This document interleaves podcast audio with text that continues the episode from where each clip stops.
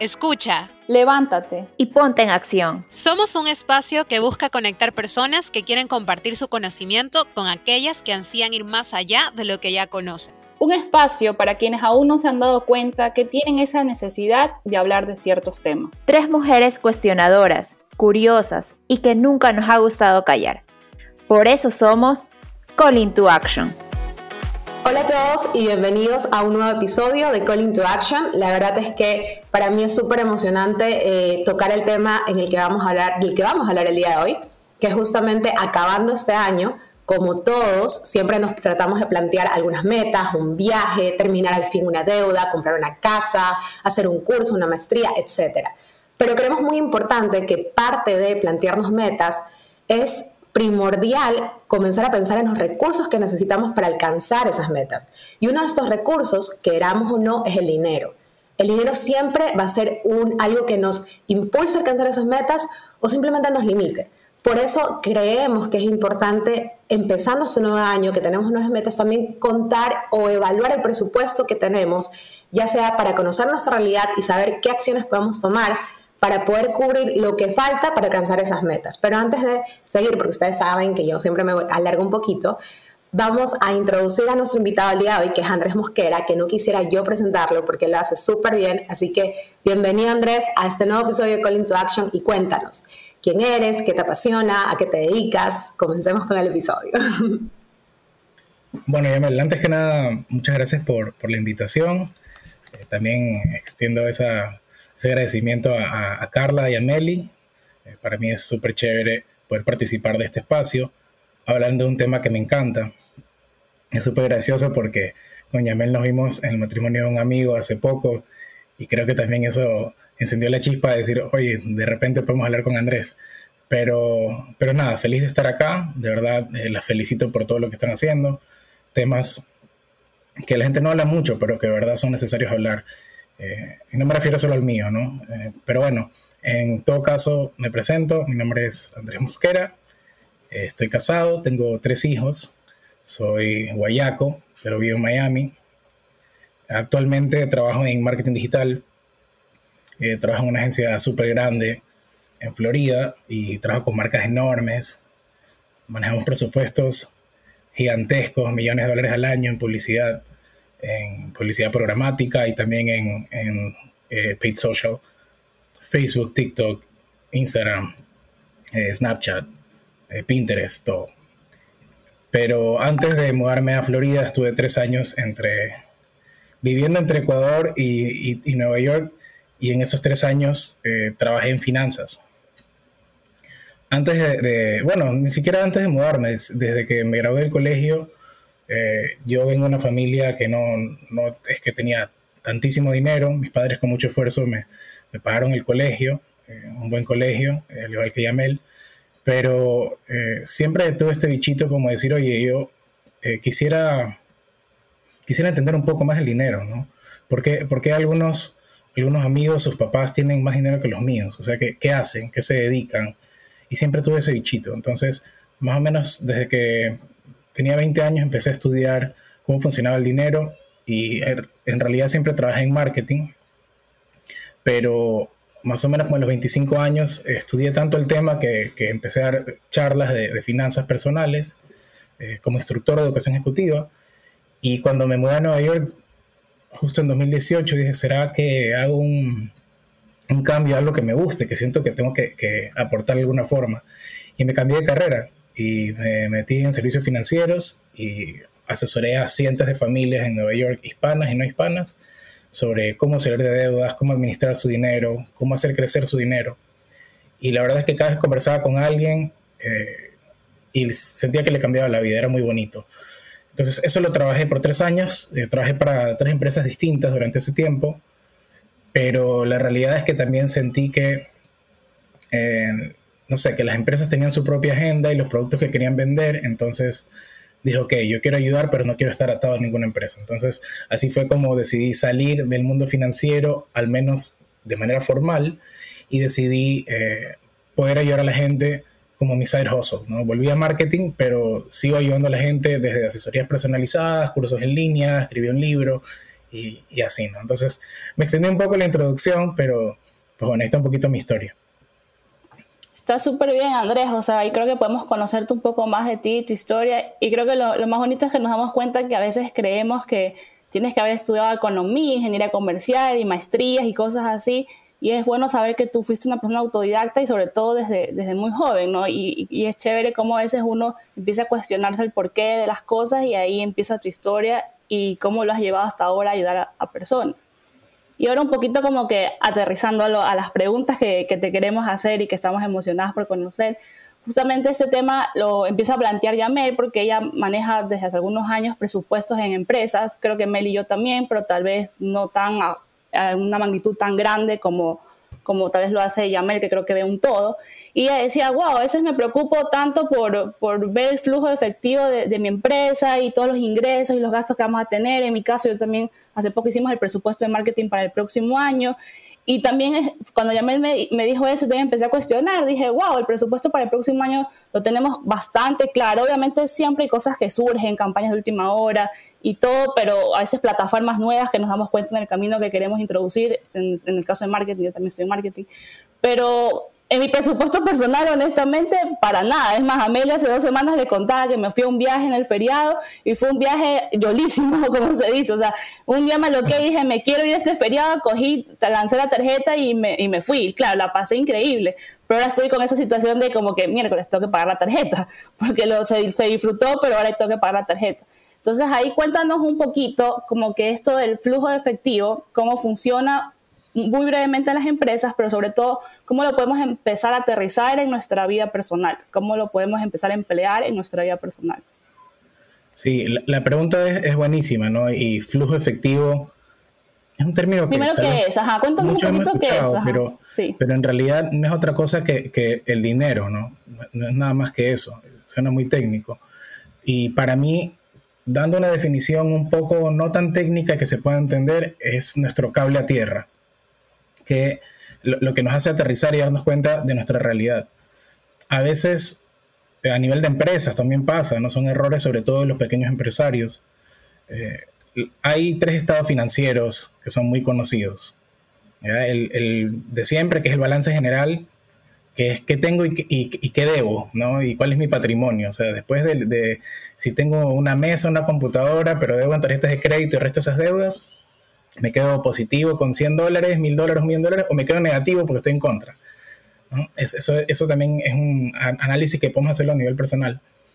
Eh, y está pérdidas, de ganancias, ¿no? un, PIG, un, estado de resultados, que es al finalizar el año con, con cuánto dinero me quedé. ¿Gané o perdí? Eh, eso es todo, ¿no? Tuve superávit o déficit. Es, es tal cual. Pero el PIG, pérdidas y ganancias, este estado financiero que es un poco técnico, en el fondo nos dice cuánto gané y perdí, pero ahí también a veces cuando digo, ok, eh, vendí, no sé, 10 mil dólares, puede ser que yo vendí 10 mil dólares, pero no necesariamente tenga ese dinero, porque vendí, pero no he cobrado. Son situaciones distintas, ¿no? Eh, o puede ser que ya cobré, pero que el dinero todavía no esté en el banco. Entonces, el dinero tiene distintas etapas por las cuales pasa. Y no es sino hasta cuando llega el flujo efectivo, donde podemos ver en realidad si ese dinero lo tengo o no lo tengo.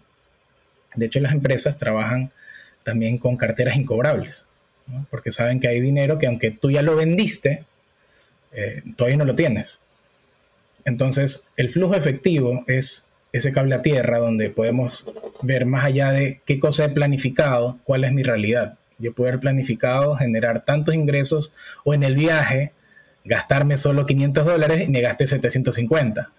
Mi PIG, en teoría lo que planifiqué o mi presupuesto decía 500 dólares, me gasté 750. Entonces, eso es el, flujo efectivo, es la suma de los ingresos y los gastos y siempre vamos a querer que sea positivo.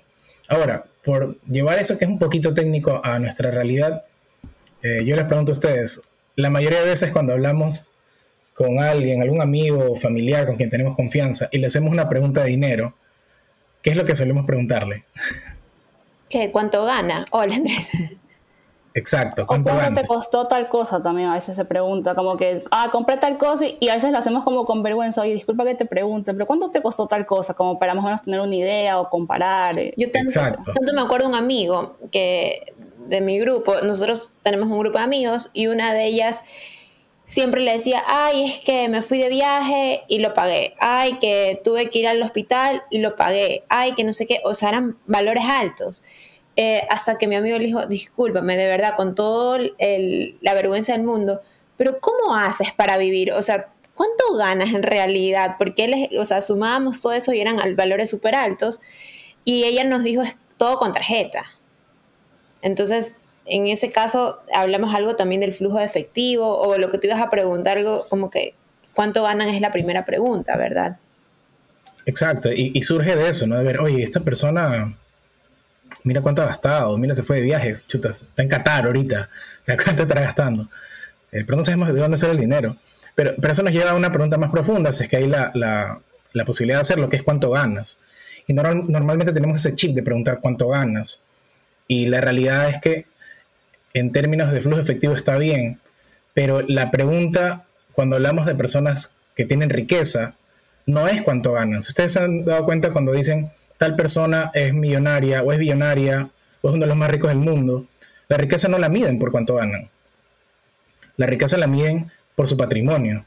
Esta persona es trillonaria, esta persona tiene un patrimonio de 20 billones, o sabes que esta persona tiene 100 millones de dólares. Ya, ese es su patrimonio. Entonces, cuando uno entiende eso y se hace la pregunta, ¿cuál es tu patrimonio en lugar de cuánto ganas? Hay un cambio de chip totalmente. increíble de mentalidad y empezamos a pensar, ok, ¿cuál es mi patrimonio? ¿Cuánto tengo? Bueno, tengo mi computadora, bueno, tengo ahorros, no tengo. Ya tengo dinero invertido, no tengo. ¿Qué tengo? Deudas. El carro, tengo por una casa, tal vez, o alguien que se haya comprado un departamento, así. Exacto, entonces ya, ya te empiezas a plantear, oye, mi, patrimonio es pequeñito o no tengo nada. Y te das cuenta que la pregunta ¿cuánto ganas? es una pregunta conformista y que nos han insertado en la sociedad. Pensar, oye, ¿cuánto gana esta persona? ¿No? Porque viaja tanto. No, no es eso, es que tiene. Y por eso las personas ricas se miden por patrimonio, pero obviamente el patrimonio consta de activos más que de pasivos. ¿Verdad? Significa, como tú dijiste, tengo una casa, tengo un carro, pero generalmente son otro tipo de activos. Tengo una empresa, tengo acciones, tengo eh, bienes raíces que me generan ingresos eh, a nivel de flujo efectivo, que son los que me permiten vivir y son los que me permiten construir una libertad financiera, que al final es ese flujo efectivo positivo. Tengo todos los meses 7 mil dólares que me ingresan sin yo hacer mucho o trabajando un poco, ya sea pasivo o no pasivo, pero que me permiten vivir sin yo tener que eh, matarme por ello. Entonces, ahorita una pequeña reflexión es invitación, más que nada, es invitar a las personas a preguntarse, ok, ¿cuál es mi patrimonio? ¿Es cero? ¿Es 100 dólares? ¿Es negativo? Ok, ¿cuándo voy a empezar a construirlo? Y viene una pregunta un poco más, más desafiante, que es, ¿cuánto debe ser mi patrimonio para yo poder tener ingresos recurrentes de tal valor que me permitan vivir actualmente, como digo, sin tener que trabajar? Ya no sé, no sé si la pregunta es un poco compleja. Sí, pero Andrés, yo tengo una duda a tu pregunta. es, y yo, ¿qué puedo decir que es un patrimonio? O sea, ya hablamos que son los activos, como que la casa. ¿Y yo cómo puedo obtener dinero de ese patrimonio? Hay formas que tú dices, ah, ya, que me ingresen mil dólares mensuales de ese patrimonio, pero ¿cómo? Ya, la pregunta es buenísima y ahí eh, me remito a un libro de Robert Kiyosaki, muy famoso, que ustedes lo tienen que haber escuchado, Padre Rico, Padre Pobre. Lo leí a los 20 años porque me lo regaló quien ahora es mi esposa, Maite. Y, y es más, me acuerdo que yo salí del colegio y no me gustaba leer porque en el colegio típico que te obligan a leer, pues, ¿no? Pero me regaló el libro y dije, ay, qué, aburrido esto. Leí la primera página y dije, wow, esto está increíble, tengo que seguir leyéndolo. Y en ese libro, Robert Kiyosaki hace una distinción de activos que está fuera de, los conceptos tradicionales de, contabilidad, pero él dice, un activo no es necesariamente un bien, y es más, él dice, si tú compras una casa, en teoría eso es un activo, pero si ese activo no te genera ingresos, considéralo un pasivo.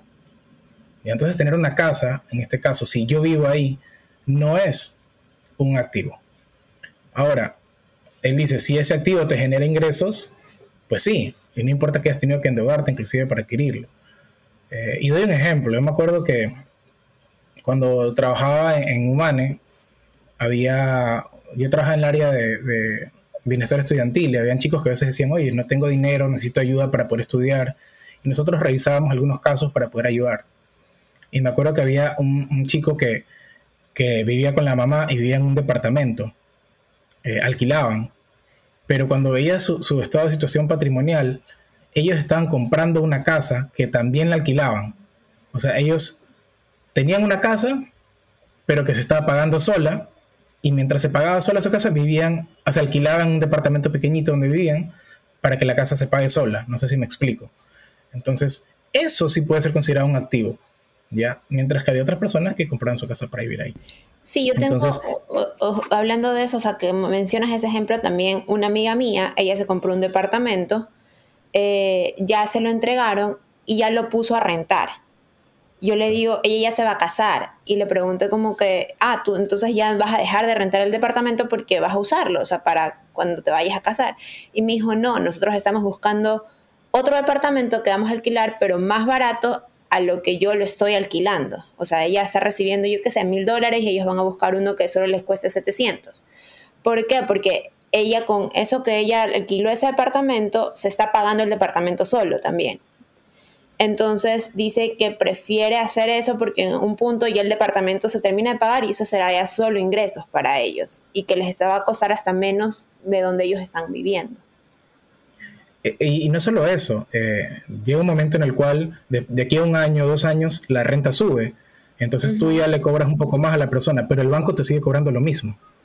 Tu letra es de 1.500 dólares, tu hipoteca, pero tú estás cobrando de renta tal vez el primer año 1.400, el siguiente 1.500, el siguiente 1.600. Entonces tus ingresos van subiendo, ¿ya? Y no solo eso, sino que el bien también se va apreciando además de que se paga solo, tú tal vez diste solamente la entrada por tener ahorros, pudiste dar la entrada y por tener un buen crédito, y tienes un bien que se paga solo, y que después de que se paga solo ya no vale 250 mil dólares ese departamento.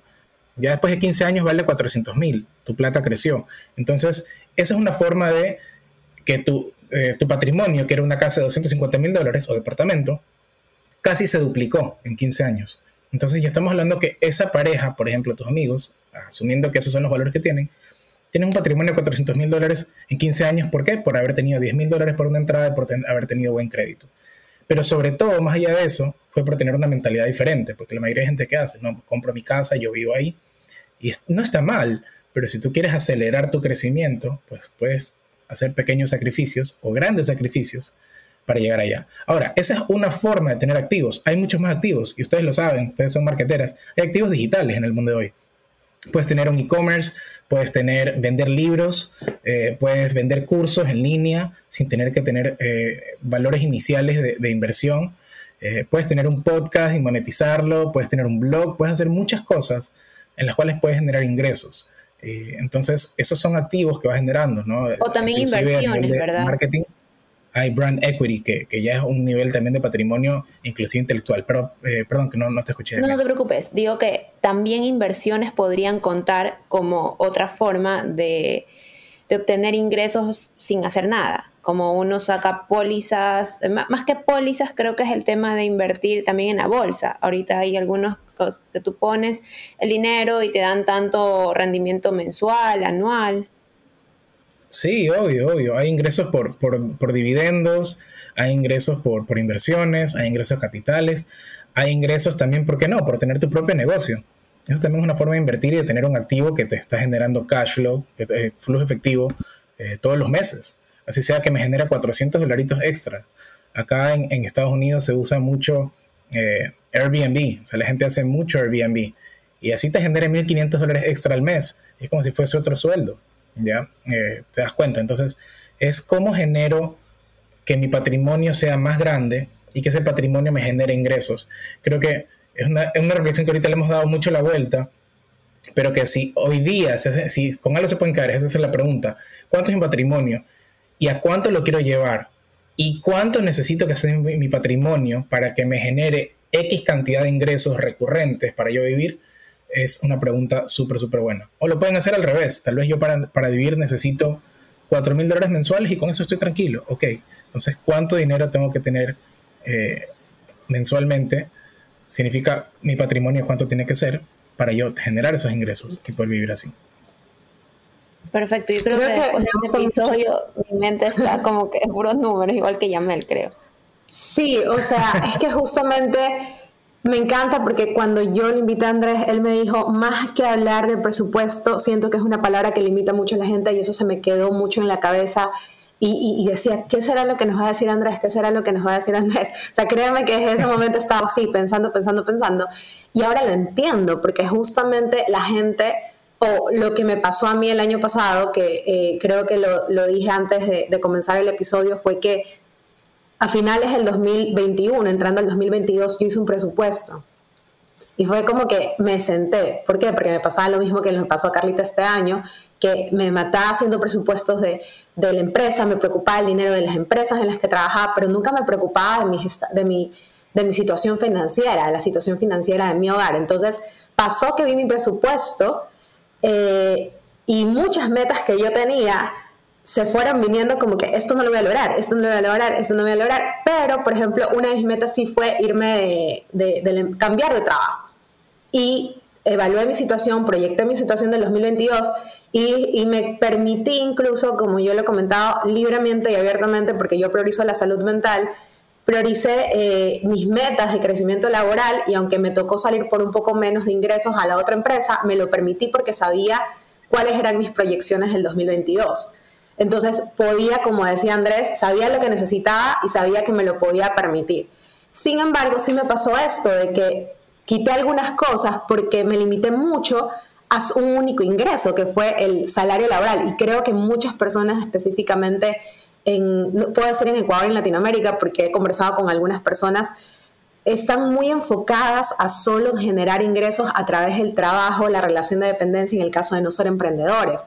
Y he escuchado muchas veces este tema de busco otros ingresos, busco otros ingresos, busco otros ingresos, y resulta que igual sigue siendo un tema como que a nivel personal, no empresarial, sino a nivel personal, se me complica mucho como que creer factible. Entonces, en ese sentido, eh, me, has como, como perturbado y me has abierto esta puerta a decir, ok, este año estas son mis metas, tengo esto, de presupuesto con lo que tengo hoy día, qué cosas puedo hacer en este año eh, para poder eh, como que llenar lo que me falta para alcanzar esas metas que quiero lograr en el 2023.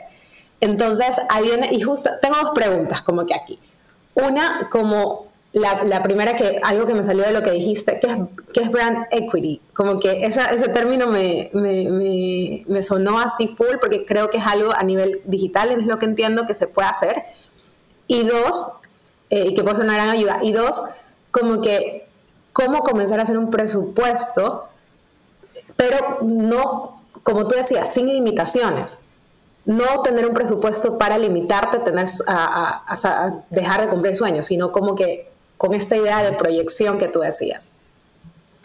A ver, eh, no, me, encanta todo lo que dices.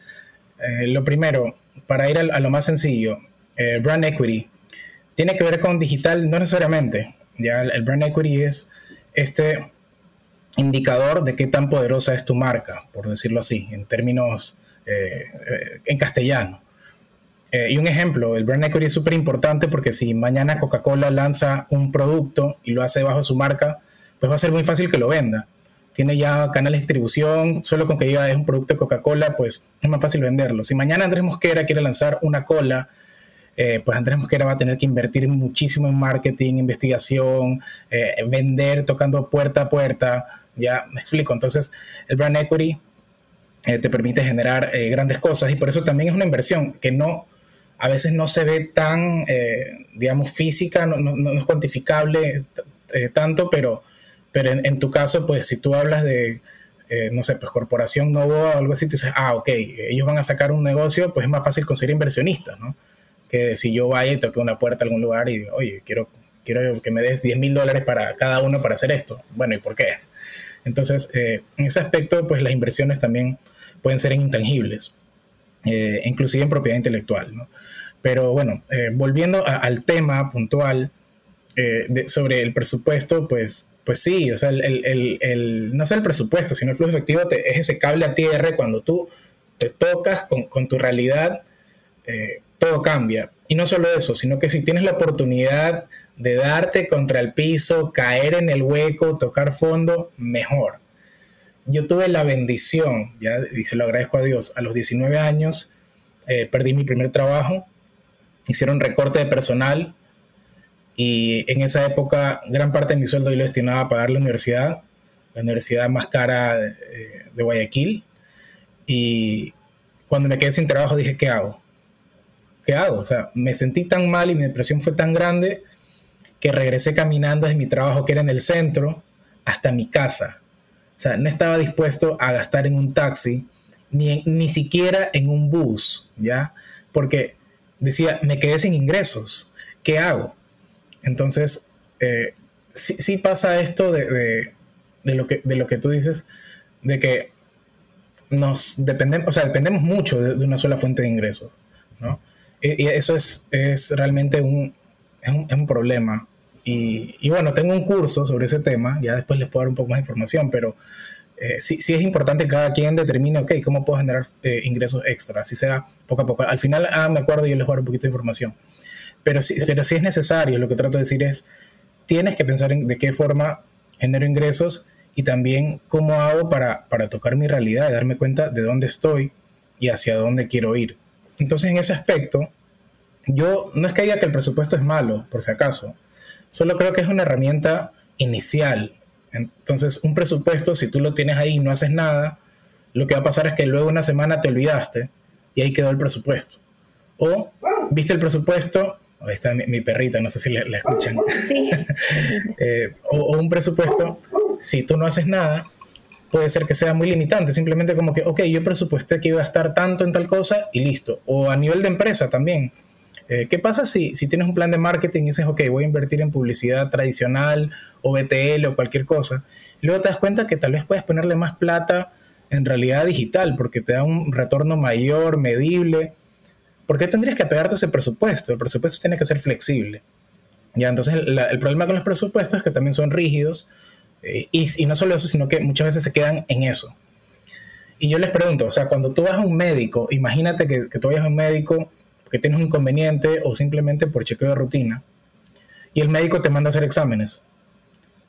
¿Qué, harías tú si el médico luego te da los resultados de los exámenes y te dice aquí están los resultados? Tienes la hemoglobina así, tienes el azúcar así, tienes el colesterol así y solo te lo da de una forma cuantitativa. No sirve de nada. A mí no me sirve de nada que me, den, yo no sé, al menos yo no sé leer eh, los exámenes médicos. A mí me interesa que me diga, oye, tu nivel de sangre está tan bajo que tienes anemia, o estoy hablando de tonterías, ¿ya? Eh, o sabes que tus defensas este, están bajas, o, sabes que tu hígado está graso, tienes que cambiar, o sea, tiene que decirme, traducirme, interpretar lo que está pasando con ese examen. El problema de los presupuestos, muchas veces, a nivel de empresa y sobre todo a nivel personal, es que la gente no los interpreta.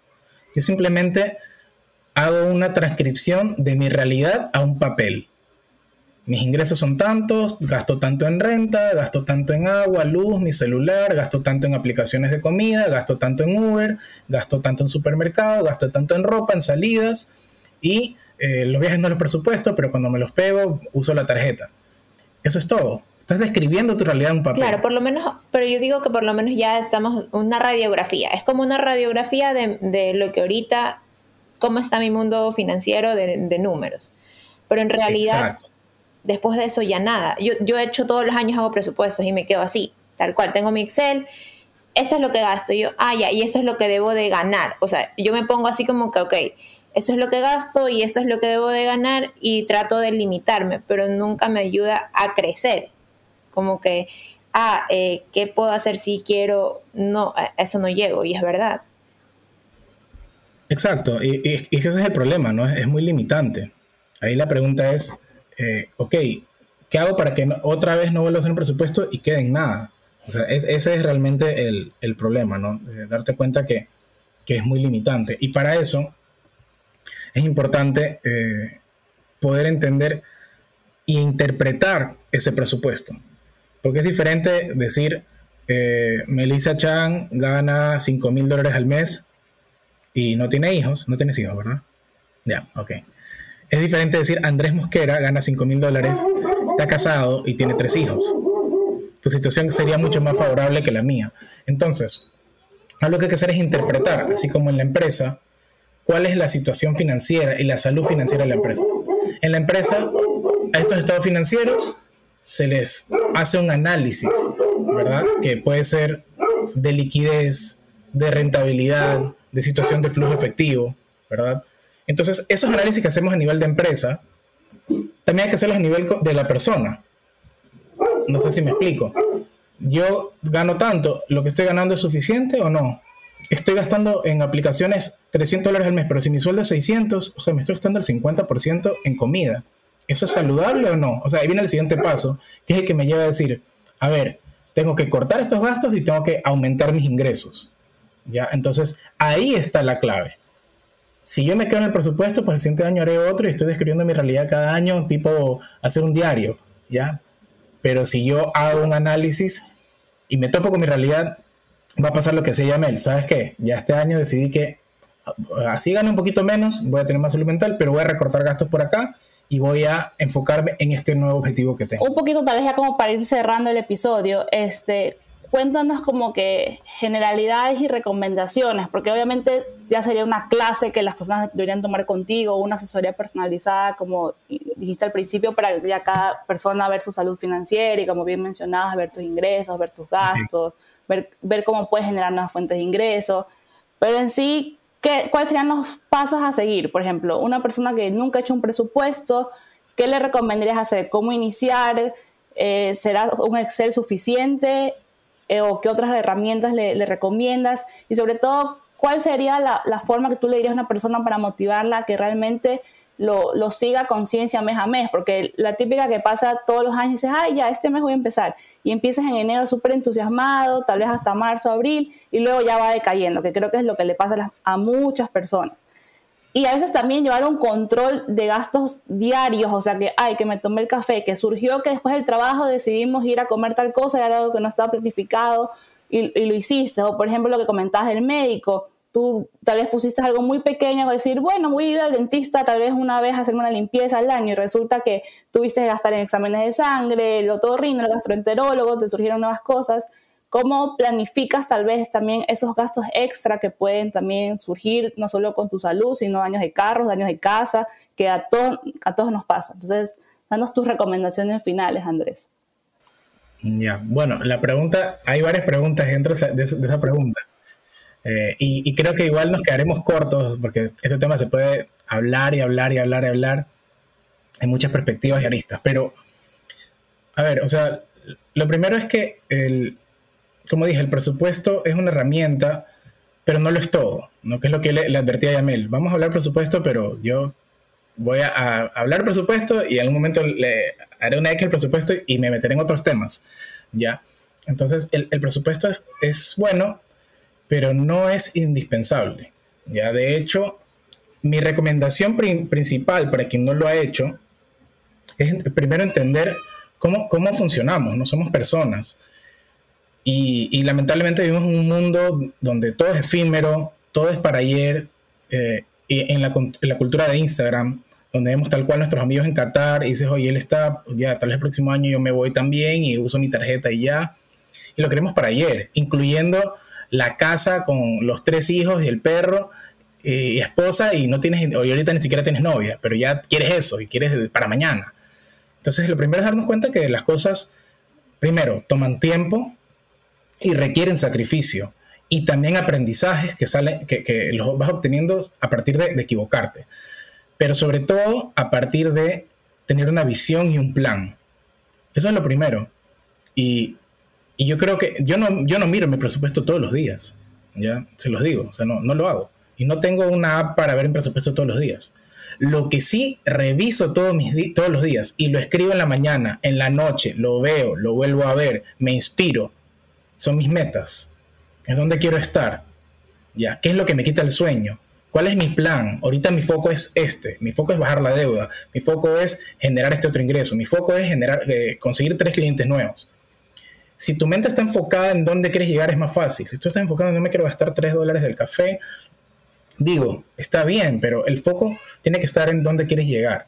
Ya, no, sé si, hasta ahí me explico. Entonces, eh, cuando tú haces ese cambio de foco, es más fácil que llegues al, resultado y que vayas buscando en formas alternativas de llegar allá. Por ejemplo, tú dices, ok, ya sabes que con lo que gano no me alcanza. ¿Qué hago? No voy, eh, o sea, el ahorro siempre tiene un límite. Tal vez lo máximo que puedo ahorrar son 200 dólares más. Pero ¿qué tal si puedo conseguir 2.000 dólares más de ingreso? Obviamente con tiempo, con sacrificio, construyendo una marca, pero ¿qué tal si lo puedo hacer en seis meses? Ok, me planifico hacerlo y tal vez no llego a 2.000, pero tal vez genero 800 dólares más al mes, que antes no lo generaba. Pero todo a partir de toparme con esa realidad, ¿ya? Entonces, eh, eh, algo que sería mal, no. Entonces, súper rápido, una historia que, que, yo creo que ayuda mucho. Cuando yo nací, eh, nosotros somos, somos seis hermanos, ya yo soy el menor. Ya yo cuento esta historia porque me la han contado, no porque la recuerde. Pero cuando yo nací, siendo el menor de seis hermanos, eh, mis papás vivían en una villa y querían construir una casa. Ya querían una casa más grande, con más cuartos, o sea, seis hijos, imagínense. Y, y mis hermanos siempre me cuentan, mi mamá, que cuando decidieron comprar la casa, mis hermanos eh, a veces, no sé, pues iban al centro comercial o a la calle y decían, oye, quiero un helado. Entonces, eh, siempre me acuerdo esta historia. Mi papá les decía, ¿qué quieres? ¿El helado o la casa? Entonces, todo el mundo, no, queremos la casa. Ok, listo. Entonces, eh, pero te das cuenta, él lo planteaba, esto que yo hablo de teoría, él lo vivía, ¿no? Diciendo, ¿sabes qué? Nuestro foco es la casa. Entonces, ahorita, así sea un helado, lo que sea, son 3 dólares menos o 10 mil sucres menos que ahorita los podemos utilizar para eh, lograr eso. Entonces, está bien el presupuesto, háganlo, la mejor forma de empezar es haciéndolo, pero lo que los invito a hacer y que va a cambiar su vida es tener clara su visión, sus metas, a dónde quieren ir, escribirlo todos los días. Y te prometo que si tú te recuerdas, oye, me quiero comprar un carro, así sea ese objetivo. Claro que es mejor plantearte, quiero generar ingresos pasivos o quiero invertir en, bienes raíces. Pero si tu objetivo por último es quiero comprarme un carro, te lo recuerdas todos los días y tienes claro cuál es la marca, el modelo, el color, te aseguro que vas a pensar dos veces antes de gastarte esos 20 dólares en un restaurante o de salir el fin de semana, porque eso es que ya tengo 500 dólares ahorrados para la, para la entrada del carro, ya me faltan 300, entonces te vas a motivar. Ya, eso, eso sería lo primero. Y lo segundo es hacer el presupuesto, arrancar sí, pero también tratar de entender, ok, eh, hacerme las preguntas. Este, ¿Estos ingresos son suficientes para mi estilo de vida? ¿Estoy gastando demasiado en esto? Eh, ¿Tengo ahorros no tengo ahorros? Tengo deudas, ¿por cuánto tiempo tendré este, deudas si sigo pagando el mínimo? ¿No? Esas son preguntas que deberíamos hacernos y que, como comentó Yamel, pues nos van a llevar a tomar decisiones y hacer cambios en nuestra vida. Entonces, a modo de conclusión, si lo que les puedo decir es eh, dos, tres cosas, es primero, tengan su visión clara, sé que lo he dicho mil veces, tengan un plan, escríbanlo todos los días. Y en segundo lugar, no se queden con un presupuesto, sino que eh, vean su realidad y a partir de ello tomen las decisiones que tengan que tomar que les tomará tiempo y sacrificio, pero que les permitirá llegar ahí o por lo menos cerca en algún momento. Sabes, Andrés, un tema que tú dijiste antes de, cerrar, cerrar, eh, un tema que tú dijiste, Andrés, sobre las metas. Es importante planteárselas. Eh, así tú no tengas ahorita una meta, porque en mi caso, digamos, yo no es que tenga una meta de comprarme un carro o de comprarme una casa, pero por ese hecho de que estoy sin metas, muchas veces es como que, ok, me entra el dinero y me dicen, vámonos de viaje, vámonos, vámonos no sé qué, vámonos. Pero no estoy pensando en más allá. Digamos, ahorita tengo un ingreso mensual. ¿Qué pasa el día que ya no lo tenga? ¿O qué pasa el día que quiera alguna inversión súper grande? Solo está todo el dinero ahí, o sea, todos los días lo gasto. Entonces, creo que eso es lo peor no solo el hecho de no saber cuánto ganas, cuánto gastas, sino no tener algo fijo de qué es lo que quiero obtener. Por ejemplo, mi novio, él se compró un departamento y él ya me dijo, a ver, voy a hacer el presupuesto de cuánto nos va a costar adecuar el departamento. Comenzó a hacer el, presupuesto y dijo, ok, mi meta es que yo tengo que tener esa cantidad de dinero el próximo año. Y hay veces en que yo le digo, ay, vámonos de viaje. Por ejemplo, justo ahorita me salió un viaje relámpago a Colombia. Me tengo que ir a finales del mes y le dije, ay, acompáñame. No, yo tengo la meta que necesito eso, o sea, yo estoy ahorrando y ya lo tiene claro, tan claro que el presupuesto vas a ser una segunda, como que de segunda importancia, le resta importancia al tema de estar presupuestando todo porque él ya sabe qué es lo que quiere obtener y ya como lo que tú dices, como que hay un helado, no, ese lado me va a quitar mi silla, ese lado ya no va a tener el aire acondicionado en la sala, cosas así, que aunque parezcan boas, es la realidad. Sí, y, no y lo que yo decía, ¿no? Yo le agradezco a Dios porque a los 19, 20 años toqué fondo, me quedé sin trabajo, no sabía qué hacer, eh, me quedé obviamente sin trabajo seis meses y sin estudiar seis meses porque no podía pagar. Y para mí eso fue un quiebre. Pasé de ganar más o menos a ganar el básico y ganando el básico ahorraba más, pero porque mi mentalidad cambió. Entonces, no esperemos a tocar fondo. O sea, si ahorita estamos en una situación relativamente cómoda, preguntémonos lo que tú decías, Meli. Esa pregunta creo que es buenísima. ¿Qué pasa si mañana me quedo sin trabajo? ¿Ya? Ahorita están votando mucha gente a nivel global, no solo en Ecuador. Entonces, ¿qué pasa si, si mañana me quedo sin trabajo? Ya, si tal vez no tengo una meta, por lo menos eh, hacerme esa pregunta que creo que me ayudaría a salir de, la zona de confort y poder eh, plantearme metas, ¿no? Y si no lo he hecho antes, pues también eh, plantearme eh, metas nuevas, entender qué me gusta, qué no, y para eso, pues, como les decía hace un momento, yo tengo unos cursos, tengo un curso que se llama Cómo crear una idea de negocio, y también tengo un curso de finanzas, que se los voy a recomendar, y bueno, les voy a, pasar el link si quieren, lo pueden pegar ahí en el, episodio. pero sí, sí, les recomiendo hacer eso, ¿no? Empezar por entenderse, conocerse y plantearse las metas. Muchísimas gracias, Andrés. Justamente quería pedirte ese tipo de información, pero obviamente se los vamos a compartir en redes sociales, en nuestra cuenta de Instagram, se los vamos a compartir a través de, siempre tenemos un espacio donde te, texteamos ahí un poco de qué se trata el episodio, dando esa intro a las personas que van a escucharlo. Y te agradecemos mucho porque creo que el día de hoy muchos de nosotros hemos abierto un poquito más nuestra cabecita a no eh, conformarnos con lo que ya tenemos. Y eso se trata, Call into Action, creo que ha sido un llamado a la acción increíble para este 2023 y te lo agradecemos muchísimo por el tiempo y por todas las enseñanzas que definitivamente van de la mano de tu misión. Y esperamos que muchas personas puedan seguir escuchándote para que cada vez más personas tengamos una mejor salud financiera. Así que gracias por acompañarnos el día de hoy, Andrés. Muchas gracias a ustedes.